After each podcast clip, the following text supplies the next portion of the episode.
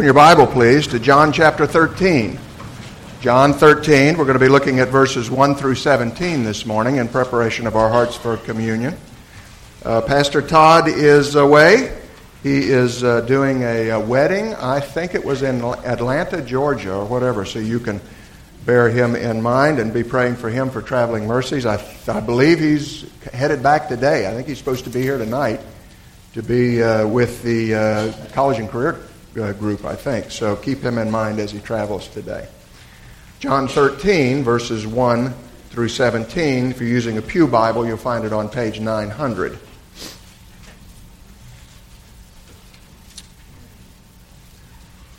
The word of the Lord says this Now, before the feast of Passover, when Jesus knew that his hour had come to depart out of this world to the Father, having loved his own who were in the world, he loved them to the end.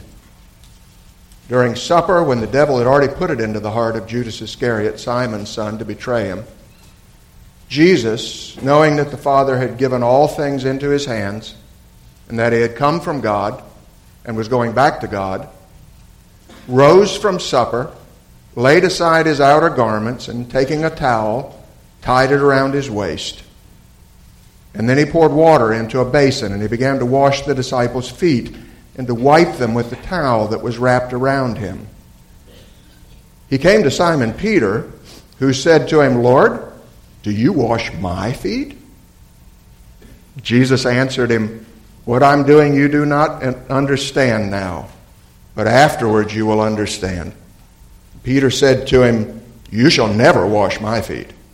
And Jesus answered him, If I do not wash you, you have no share with me. Peter then said to him, Lord, not my feet only, but my hands and my head. And Jesus said to him, The one who is bathed does not need to wash, except for his feet, but is completely clean.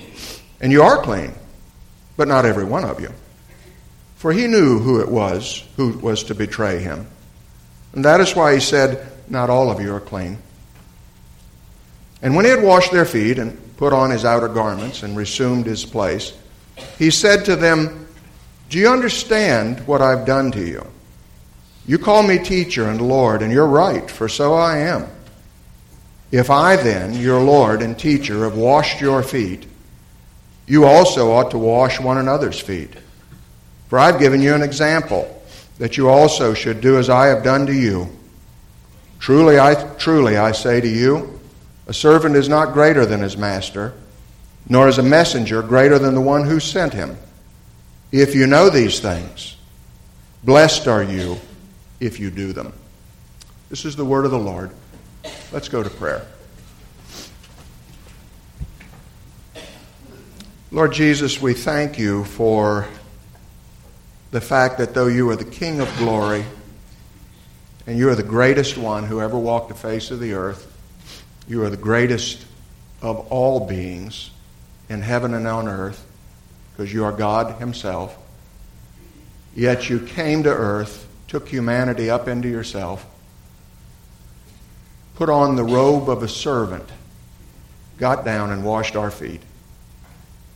And we think about you today, Lord Jesus, as we stand in front of your table, remembering the sacrifice that brought us life. And so help us today as we look at your word together, as we direct our heart and attention to who you are and what you've done for us. We pray that you will speak to us through your word. We're very conscious of the fact that uh, human beings cannot convey supernatural things, only you can do that. We have the privilege of being able to speak and be your voice, but we can't communicate. Only you can do it.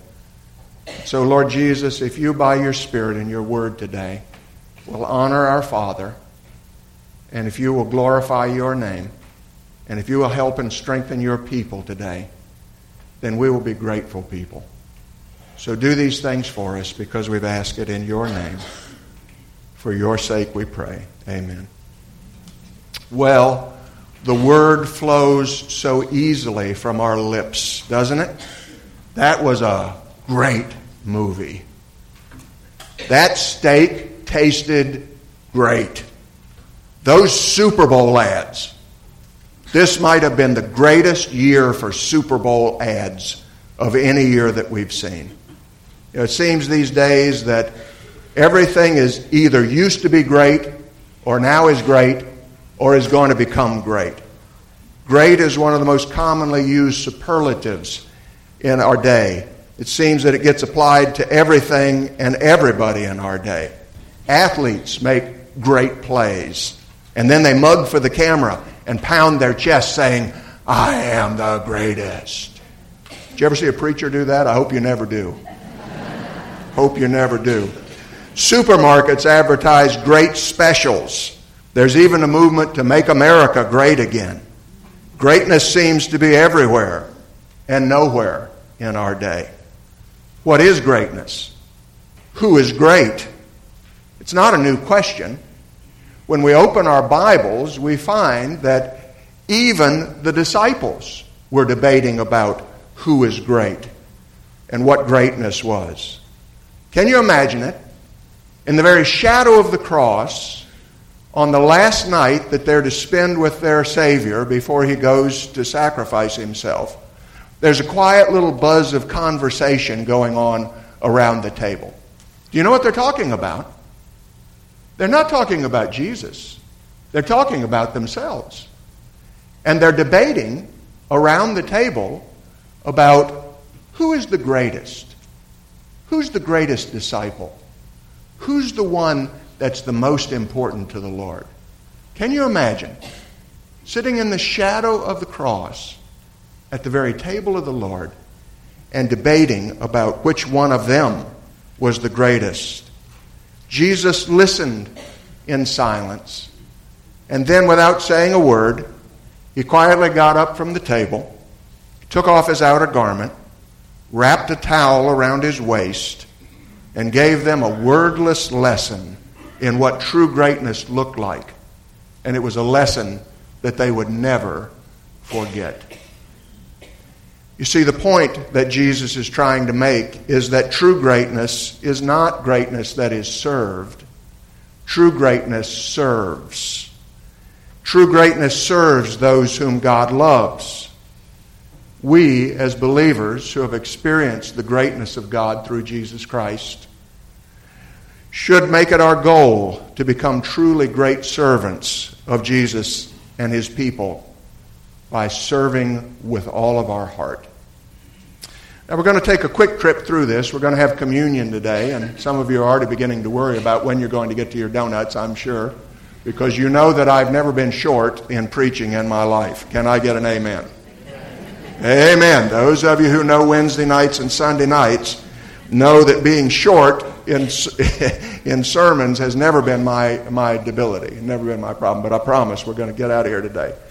I just want to talk to you. I just want to talk to you for a little bit about what greatness really is. What does it mean to be great? What is, what is great in the kingdom? Who is great? And I want us to do this through the lens of this passage that we have before us. In the first five verses, we're going to see the greatness of Jesus, the greatness of Jesus. Then in verses 6 through 11, we're going to see the ignorance of Peter. By the way, if you can see ourselves in Scripture, we're going to find more of ourselves in those verses than any other. Can I get an amen? But then we're going to find in verses 12 through 17 the aspiration of the believer. What is it we ought to be aiming at? How should we be behaving? What is it that Christ would have us do? So, first of all, in verses 1 through 5, let's look together at the greatness of the Lord Jesus Christ. I mean, it's all over these first opening verses, isn't it? It's before the feast before the Passover. Jesus, the Lamb of God, who takes away the sin of the world, had come to earth to fulfill the significance of the Passover. If we read our Old Testament with attention, we understand that what was being pictured in the Jewish ceremony of the Passover was the lamb, the spotless lamb that was sacrificed so that the angel of death would pass over God's people. The blood had to be put on the doorway.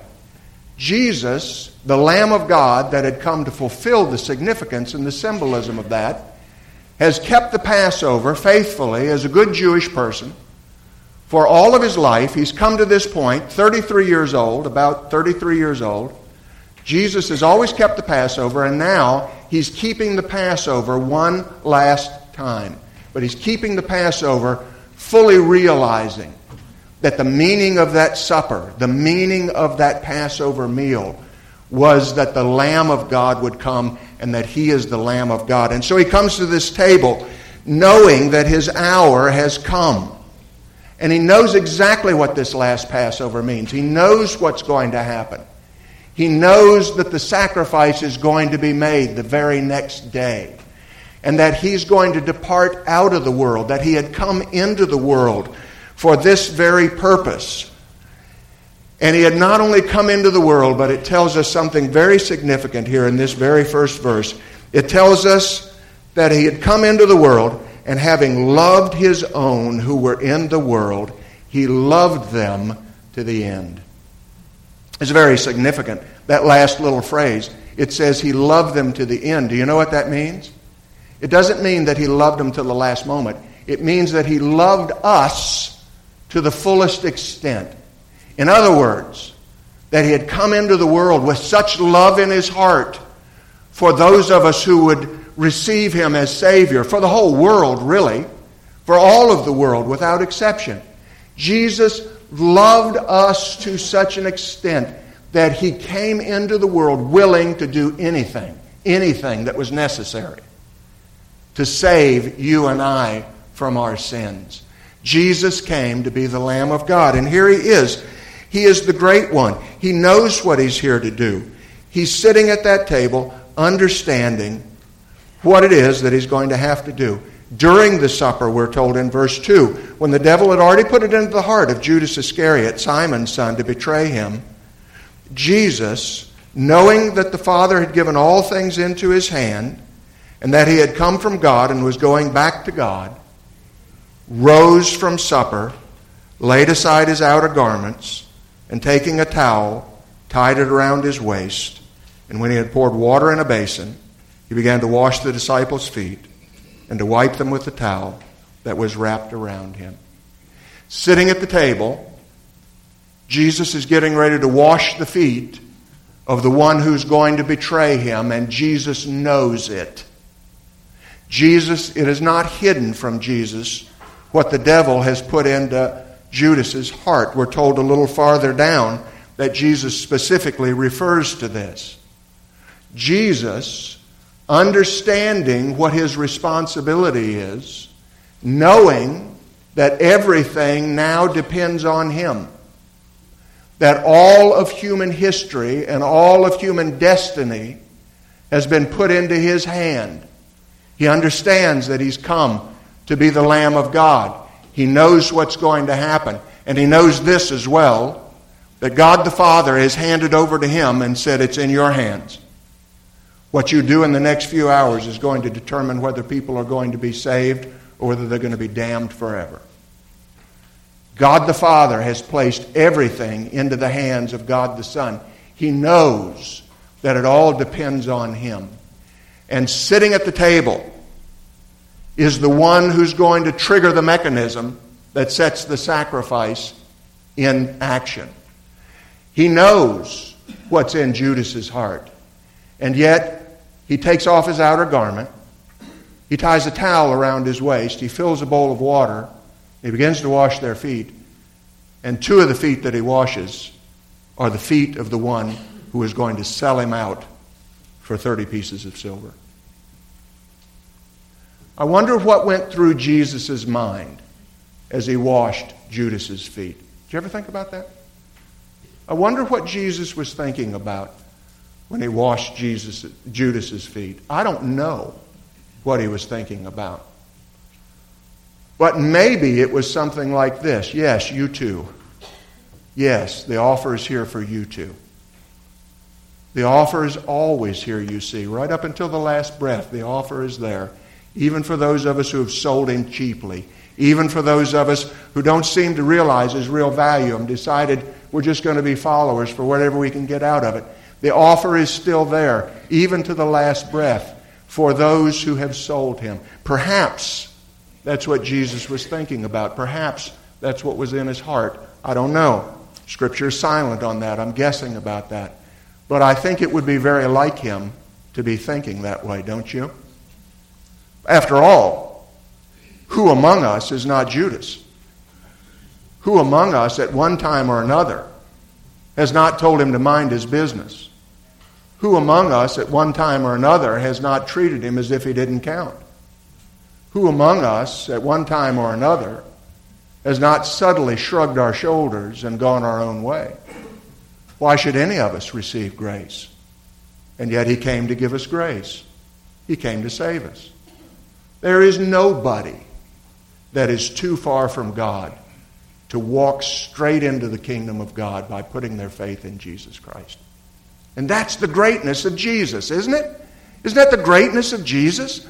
The greatness of Jesus is, though he is God, though he is, has everything at his command, has created the entire universe, has called humanity into existence, doesn't owe us anything. The greatness of Jesus and the greatness of God is he would not rest until the very dust that he had called into creation had the opportunity to join his family by having their sins washed away by putting our faith in him. Is that great? That's greatness. Look at your neighbor and say, That's greatness. That's greatness when the undeserving get what they don't deserve and get better than they deserve. That's what greatness looks like. And, and, and, and Jesus says to his disciples, Here you sit in the very shadow of the cross, arguing about which one of you is great. So let me show you what greatness looks like. And he, and he gets up from, he doesn't say a word, he's just listening to this going on. Can you imagine the conversation?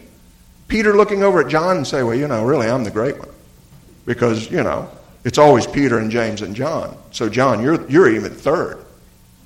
You know? And John is like, well, wait a minute. I'm the one he loves because I've been the one who's been leaning back on his breast here at the, at the, at the Last Supper. So I'm the, I'm the great one. Can you imagine? In the very shadow of the cross, here they are arguing about greatness. Jesus just listens to it. He takes it all in. He takes it all in. And then he just gets up from the table, takes off his outer garment, and I bet you that the conversation, I bet you that voices got quieter. Don't you imagine that voices got a little quieter when they said, What's he up to now? What in the world is he doing now? Why is he taking off his outer garment? What's he doing? Why is he tying that, that towel around his waist?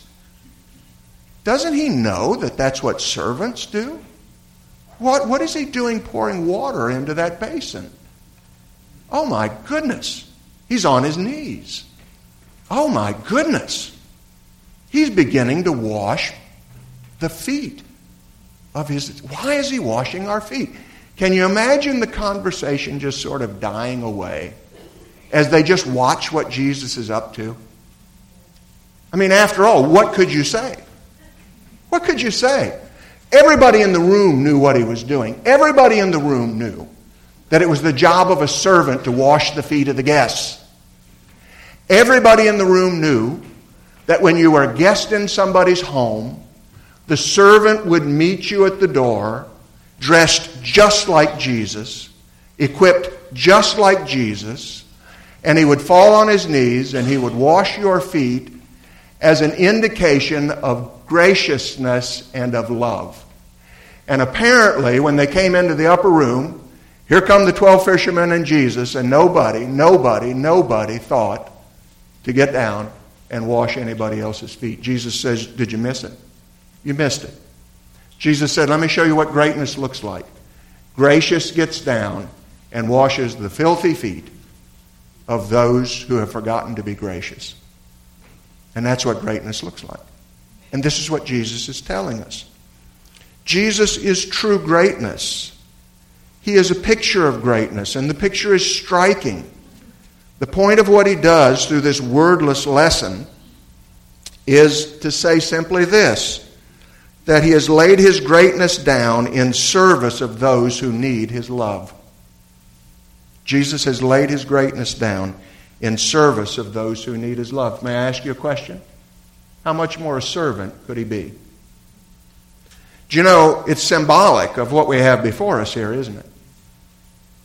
The laying his greatness down in service to us didn't just happen with a bowl of water and a towel at the Last Supper. It actually happened on the cross the next day. He took all of his greatness and he laid his greatness down in service to those who needed his love. That's what he's doing. He was gifted, he was unique, and yet none of that counted. He would invest all of it to save our souls. William Borden was a young man who was born into a prominent Chicago family in the late 19th century. He was the third child of William and Mary DeGarmo Whiting Borden. Borden's father had made a fortune in Colorado in silver mining, but the family was unrelated to Borden of condensed milk fame. You may think that's where the money came from. Borden was fond of saying when people would ask him where he got so much money, he could honestly reply that he had been often mistaken for the condensed milk people, but he wasn't, wasn't the same guy. After Borden's mother became converted to evangelical Christianity in 1894, she took her son to the Chicago Avenue Church, later Moody Church, and he responded to the gospel under the preaching of a preacher by the name of R.A. Torrey. From that juncture, prayer and Bible study became hallmarks of young Borden's life. After he graduated from the Hill School in Pottstown, Pennsylvania at age 16, his parents gave him the gift of a chaperone trip around the world. That's a pretty good graduation gift, isn't it? How many would you? Yeah. Can we get an amen? All right, we could. That would be pretty good. It, they gave him the gift of a chaperone trip around the world, during which he first developed the desire to become a foreign missionary.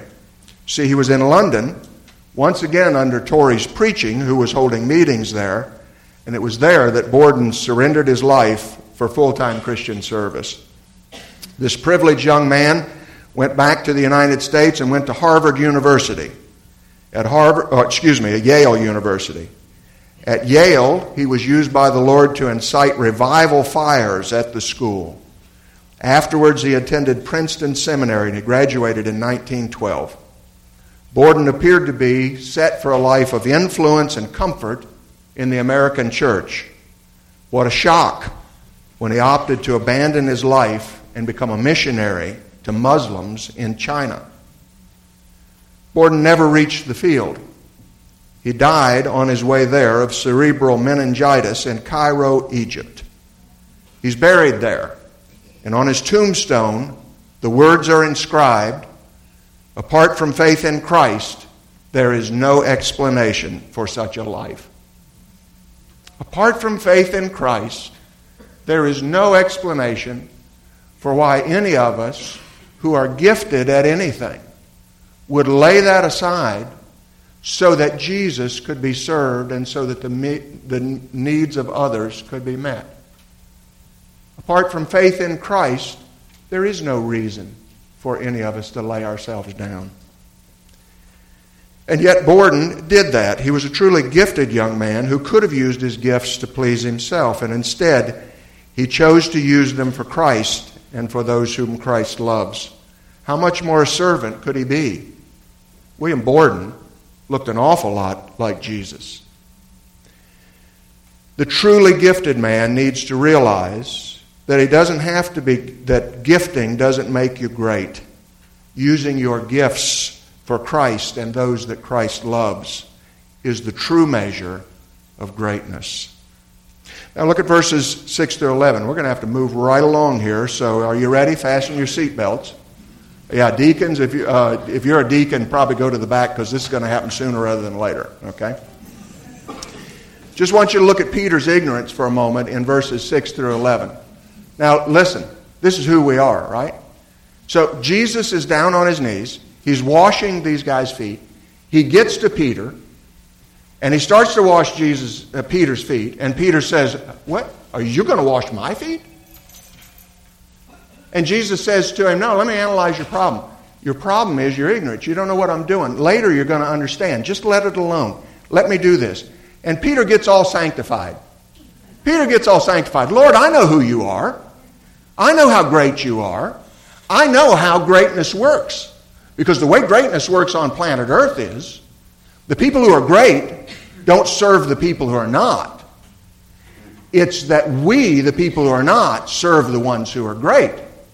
And Jesus says to him, No, you got it all backwards. See, you got, you, you're exactly backwards. because you're thinking like a human being. Peter, you're ignorant. He says, Peter, you don't get it. You don't get it. Unless I wash you, you don't have any part with me. And Peter, having fallen off the horse on the right hand side, now, still being drunk with ignorance, falls off the horse on the left hand side. And, and he says, Well, if that's the case, then here's what you need to do. Go ahead and do my hands and feet too. Don't just do my feet, do my hands and my head too. And Jesus said, Peter, you're missing the point. You're already clean. You're already clean. You put your faith in me. You believe in me. You trusted me. That's how you got clean. You don't need to be you don't need that to be taken care of for you again. You just need the dust knocked off your feet. You've been walking around in the world and the world gets us dirty. Even though we've come to the Lord Jesus Christ. Even though Jesus has saved our souls, we walk around in this filthy world and we bring that in with us to the presence of the Lord. And he says, No, I just need to wash your feet. It's different than it was with Judas. Judas is sitting at that table. Judas never believed in him. Jesus, Judas never put his faith in him. And that's why Jesus says, All of you are not clean. I'm washing your feet. All of you are not clean, but I'm washing your feet. You see, Peter, what, what the Peter's problem was that his ignorance didn't keep him from being saved, it kept him from becoming a servant. Jude, Peter's ignorance didn't keep him from being saved. He had put his faith in Christ. He loved Jesus. He really did. His ignorance kept him from becoming a servant like his master. Ever so often in Germany or in England, construction projects are brought to a halt when an exploded, unexploded bomb from World War II is encountered underground. It's fascinating to me that even after all these years, care has to be taken to disarm the bomb. When a bomb is found, someone has to be called who is educated in the science of disarming World War II era bombs. I'm pretty sure that they don't say, well, you know, old Alfred's pretty much used up. Let's just send him out and see what happens. No, they get somebody who knows how to do it.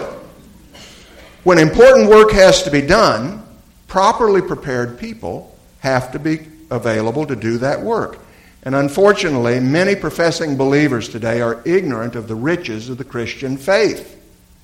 Studying seems too hard for these people. Don't ask us to study. Just give us the milk over and over again. They have the basics of the faith in their hand. They know they're saved. It's enough. We got things to do, places to go, people to see. Why should we have to spend time with Jesus in our Bibles like Borden did? The ignorant believer needs to realize that our lack of understanding of Christ and his ways makes us nearly useless for any purpose to Christ and his kingdom. The scriptures are filled with riches untold that fit us for kingdom service. The person who gives himself to these things is prepared to serve Jesus and his people. How much more a servant could he be or she be? The one who dedicates themselves to understanding the riches that they've been given. Those are the ones that look a lot like Jesus. Now let's go very quickly to the last section, verses 12 through 17. And this is the believer's aspiration. If the first uh, set of verses tell us about Christ's greatness, and the second set of verses tell us about Peter's ignorance, these verses are encouraging to us because they tell us what our aspiration ought to be, what we ought to be aiming at. Jesus says to them, after he had washed their feet, he puts on his outer garment and he resumes his place. And he said to them, Do you understand what I've done to you? I don't want you to be ignorant, I want you to understand. And he says, You call me teacher and Lord, and you're right, for so I am. If then I, your teacher and Lord, if I'm the great one, if you understand that I'm the great one, if you understand that I'm the one that you're following, if I got down on my knees and washed your feet, you ought to wash one another's feet as well. I've given you an example. You should do just as I have done. He says, Truly I say to you, A servant is not greater than his master, nor is the messenger greater than the one who sent him. If you know these things, blessed are you if you do them. Jesus earnestly desired for his disciples to learn the lesson of servanthood. After completing his object lesson, he quietly explained, he said, Look, I'm the greatest among you. I'm your teacher. I'm your Lord. If I, then your teacher, have washed your feet, you ought to wash each other's feet. What's he saying? He's saying that it's the Christian's obligation to follow Christ's example into servanthood. Who's the greatest? And the answer is plain it's God's servant son, Jesus. Jesus made a promise to us that if we will take it as our business, if we develop an attitude of heart that says, My existence is here to serve others and not myself, if our attitude of heart becomes, that we will live our lives according to the pattern of Jesus, if we really believe this, if we're really gripped by this, if it comes to live in us, if we have that understanding, then our behavior will change. Don't mistake what he's saying here. He's not saying that we, that we get this by doing it. He's saying that first we have to become it. It isn't a question of doing, it's a question of becoming. And what we do comes out of what we have become the man or the woman who truly hears Christ's call to follow him into servanthood should plead with the Lord to make his desire grow to maturity, this desire for servanthood in his heart. Christ isn't ordering us to do, he's pleading with us to become. Once we believe this, doing becomes second nature. So, who's the greatest in your world? Jesus says that the greatest is the one who gives away his greatness in service to Christ and others. He said that, he did that, what he did at the table that we're about to, what he did represented in the table that we're about to participate in, reminds us vividly that Jesus gave himself in service for us. Considering what he did, how much more a servant could he be? And how much more a servant can you and I be if we follow his example? Let's pray together. Lord Jesus, we thank you that you are the servant par excellence, that you gave everything away to save us, that you cared so much for us that you went to a cross you didn't deserve so that we could have a salvation that we don't merit. Thank you for your grace. Thank you for your love. Thank you for your kindness. Help us to grow up to look like you. We'll thank you. In Jesus' name. God's people said, Amen.